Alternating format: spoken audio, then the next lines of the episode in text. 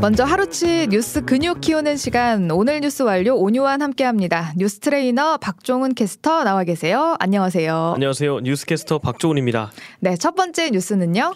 강간 출산도 관용으로 여성가족부 장관 후보자로 지명된 김행 네. 후보자 청문회 앞두고 잡음이 굉장히 많은데 오늘은 임신 중단과 관련해서 네.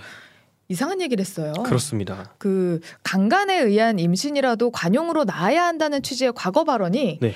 이 강한 비판을 불러일으키고 있습니다. 그렇습니다. 김행 후보자가 자신이 창립했던 온라인 뉴스 사이트 위키트리에서 2012년 유튜브 방송을 했었는데 그때 했던 발언이 논란입니다. 네. 시점은 헌법재판소가 낙태죄에 대해서 합헌이라고 결정한 직후였고요. 김 후보자가 뭐라고 했냐면 여성단체가 낙태죄 합헌에 대해서 반대하는 목소리를 크게 내지 않는 이유는 헌재에서 합헌 결정을 했어도 우리가 쉽게 낙태를 할 수 있기 때문이라면서 임신 중지가 엄격하게 금지됐던 필리핀의 사례를 들었습니다. 그러니까 정확하게 뭐라고 얘기를 한 건가요? 그러니까 한국인 남자들이 필리핀 여자들을 취하고 도망쳐서 낳은 게 코피노잖아요. 네. 그게 많은데 낙태할 방법이 없으니까 코피노를 낳아도 사회가 그 아이를 관용적으로 받아들여 준다. 이런 얘기를 하면서 우리도 본받아야 된다는 취지로 말을 했습니다. 필리핀은 지금 임신 중지 여성에 대해서 2년에서 6년까지 징역형을 내리는 등 낙태죄 처벌이 굉장히 엄격한 편이고요. 필리핀 안전한 낙태 오코 네- 옹호 네트워크에 따르면 필리핀 여성들이 처벌을 피해서 위험한 불법 임신 중지 서- 추수를 받고 매년 1000명 이상이 합병증으로 사망하고 있다고 합니다. 아니 필리핀 인권위원회도 네. 어떻게 얘기를 하냐면 낙태권과 신체 자율권은 기본적인 인권이라면서 낙태할 권리를 지지한다 이렇게 밝혔거든요. 그렇습니다. 근데 김 장관의 인권 감수성 문제는 지적받을 만한 함- 합니다. 그렇습니다. 네. 여성의 자기결정권에 대한 존중 그리고 제도권 밖 여성 건강에 대한 관심이 부족하다는 비판이 일고 있고요. 이에 대해서 김행 후보자의 설명이나 입장이 좀 궁금한데 자신에 대한 의혹 검증 보도를 가짜 뉴스라고 규정을 하면서 지금은 도어 스태핑까지 거부하고 있어가지고 네. 알 수가 없습니다.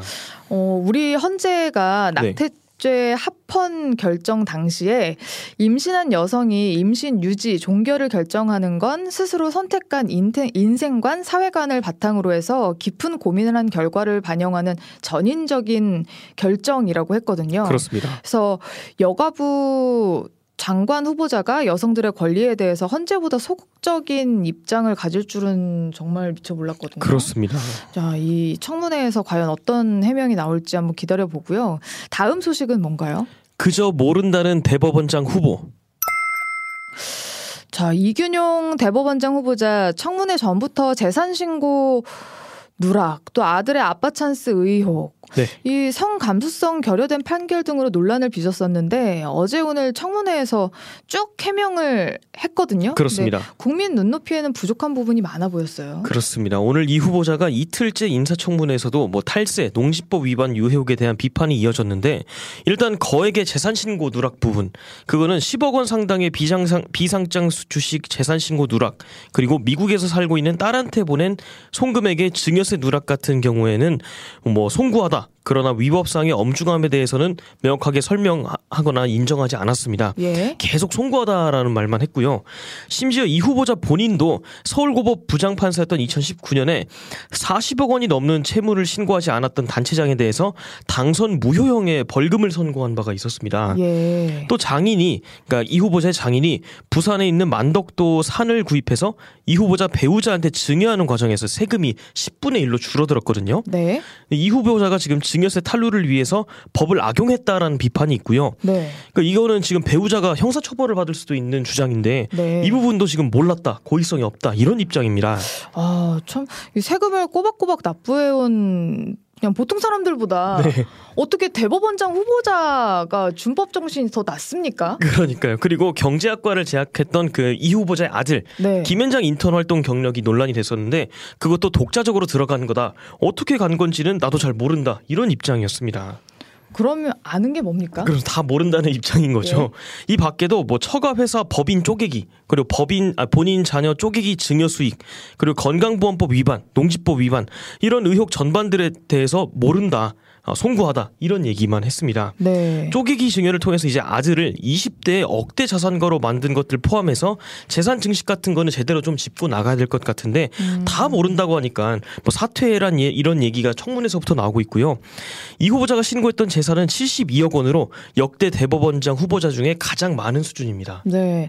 아니 청문회 를 끝내고 국회에서 임명 동의 여부를 결정을 해야 될 텐데 이렇게 해서 뭐 임명 동의를 할 수가 있을까요? 그러니까요. 대법원장 임명하려면 이제 국회 표결 결차 거쳐야 되고 의원 과반 출석 그리고 과반 동의가 있어야 되는데 사실 이 인준 여부는 사실상 뭐 168석이 되는 민주당한테 달렸다고 봐야 되거든요. 그렇죠. 그런데 민주당은 앞서 이제 얘기했던 뭐 역사관, 정치적 성향 문제는 뭐 차치하고 이 후보자의 자질, 도덕성 면에서 지금 자격 미달이다. 이렇게 보고 있어요. 네. 그리고 야당이 지금 이 후보자에게 부적격적이라는 의견을 내고 있는 만큼 35년 만에 대법원장 공백 사태가 일어나는 거 아니냐 이런 우려도 어. 나오고 있습니다.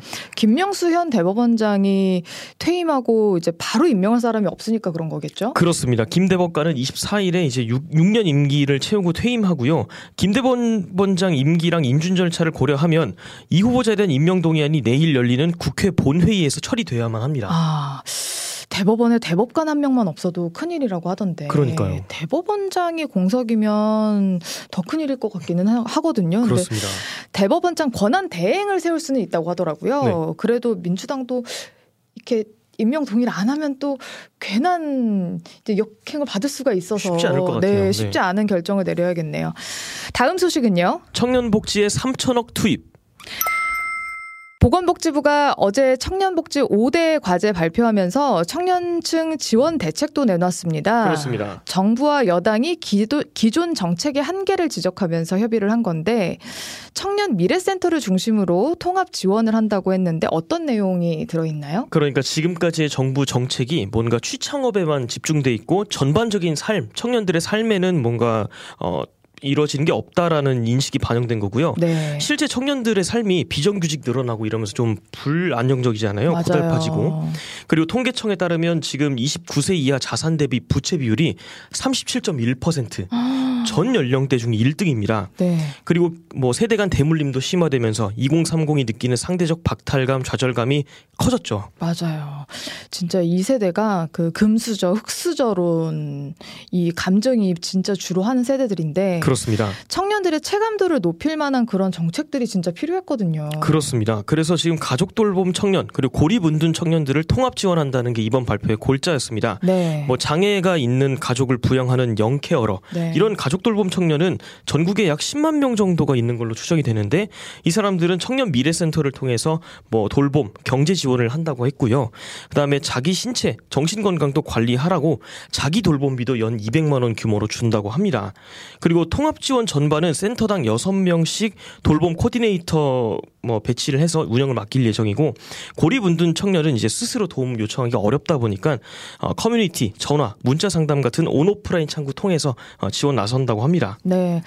최근 있었던 흉기 난동 사건의 가해자 상당수가 청년층이기도 했고요. 그렇습니다. 또 이들의 중요한 특징을 찾아보니까 주위에 연락할 사람이 거의 없었다는 그런 공통점이 있었더라고요. 맞습니다. 이 사회와의 연결 자체가 청년 당사자에게도 또 사회 전체에도 꼭 필요한 일인 것 같아요. 그렇습니다. 일단 그리고 정신건강 검진 주기도 10년에서 2년으로 단축하고 건강 3당 이용 대상도 확대하기로 했고요.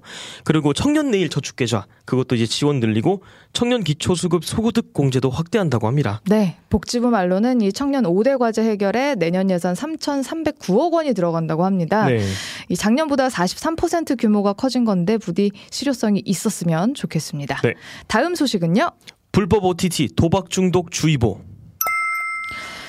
저는 이 불법 OTT 하면 누누 TV 생각나는데 네. 넷플릭스 등 유료 OTT 콘텐츠 무료로 스트리밍하던 불법 사이트 그렇습니다. 누누 TV 자체는 다섯 달 전에 폐쇄가 됐는데 비슷한 사이트는 계속 다시 생겨나고 있거든요. 맞아요. 근데 이 사이트들이 도박과 연관이 있다고요? 그렇습니다. 이 스트리밍 사이트들 특징이 화면에 도박 사이트 광고를 같이 넣는다는 거죠.